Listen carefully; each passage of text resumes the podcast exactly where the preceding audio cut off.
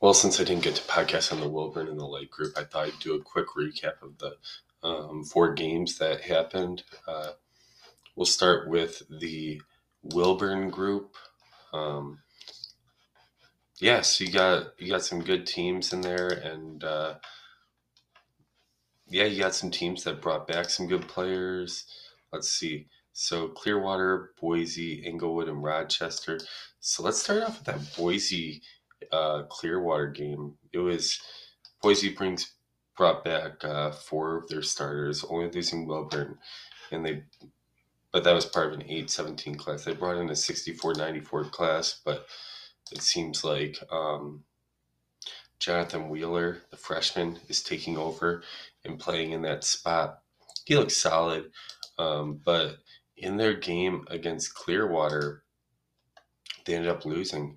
Uh, Clearwater, they brought in the 3021 class, and it looks like they're just kind of slowly but surely putting together a couple really, really solid classes. So, you know, they returned five seniors starters from last year, and this year um, they took Lindsay out of the starting lineup for Dave Wilson. Dave Wilson just played amazing his first game, 17 points, um, 14 assists.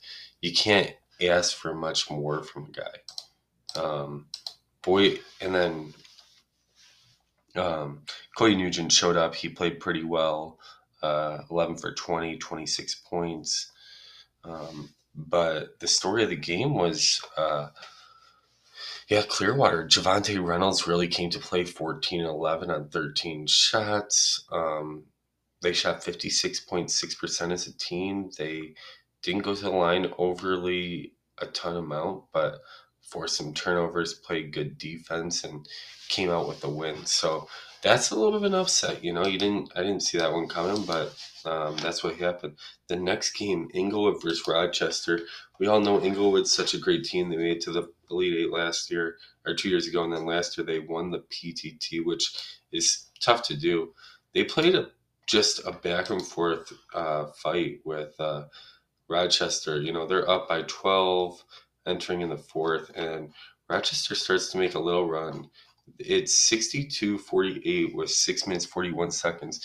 And Rochester um, goes on and they score, uh, let's see, they, they cut to 61 64 with um, 42 seconds. They had a chance to, uh, Dancer had a chance to cut it to one, but missed it. Englewood's Connor Neal missed the front end of one and one. Um, Eric Arms got a shot blocked, and then Eric Arms took a three to tie it with nine seconds left, and he got a shot blocked again. Nobrow missed the front end of one and one again, and uh, Englewood comes out with the win. So big win for Englewood. Englewood's uh, a solid team. They brought in the 10-20 class led by Jacob Summy replacing the 45-34 class, mainly consisting of Seth Kruger, the big man. So their their team's a little different this year, but um, a good first win for them. Rochester, on the other hand, um, didn't bring in their best class, 94, 138, but they still have guys like Pratt and Haynes, and they're really relying on those guys. Um,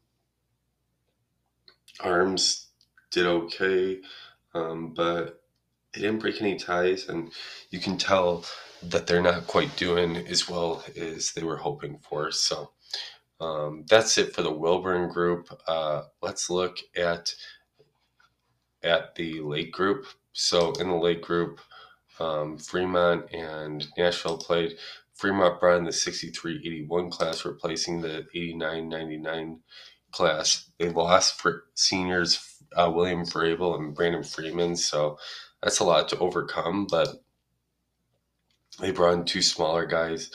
Um, neither of them played amazing, but Joseph Amburn did get 28 points. He did take 24 shots to get there.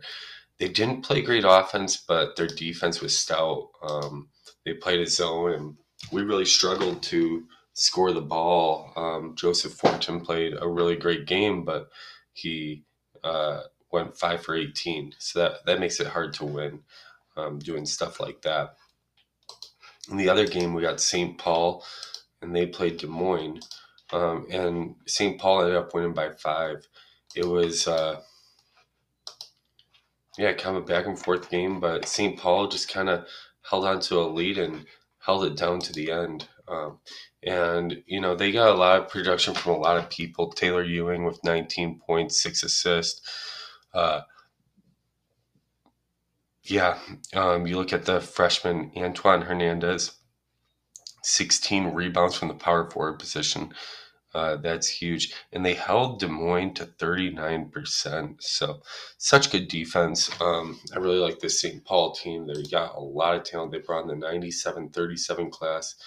Um, and seems like they're starting their big men. They're like, okay, we got new, we got new um, freshmen in, new meat, and like they they both played well, you know, and they got a deep team. They got to figure out how to use it, but um, St. Paul looks really good heading into this tournament. They got Nashville next. So Des Moines, they brought the 206 167 class, replacing the 157 179 class. They brought back all five stars and they kept them all in the starting lineup. So looks like Collier McCrone, he's the one guy that um, was a max. They won. I think he was about a 4 4 tie or so. Um, he shot pretty efficiently, but they left him on the bench for this so far. So we'll see what they do. Um, but yeah, so that's it. I just wanted to record something quick about those two groups since I didn't get to do anything on the podcast. Sorry if it's not more and you're hoping for more, but uh, I talked about all four of those games. Um, yeah, so enjoy.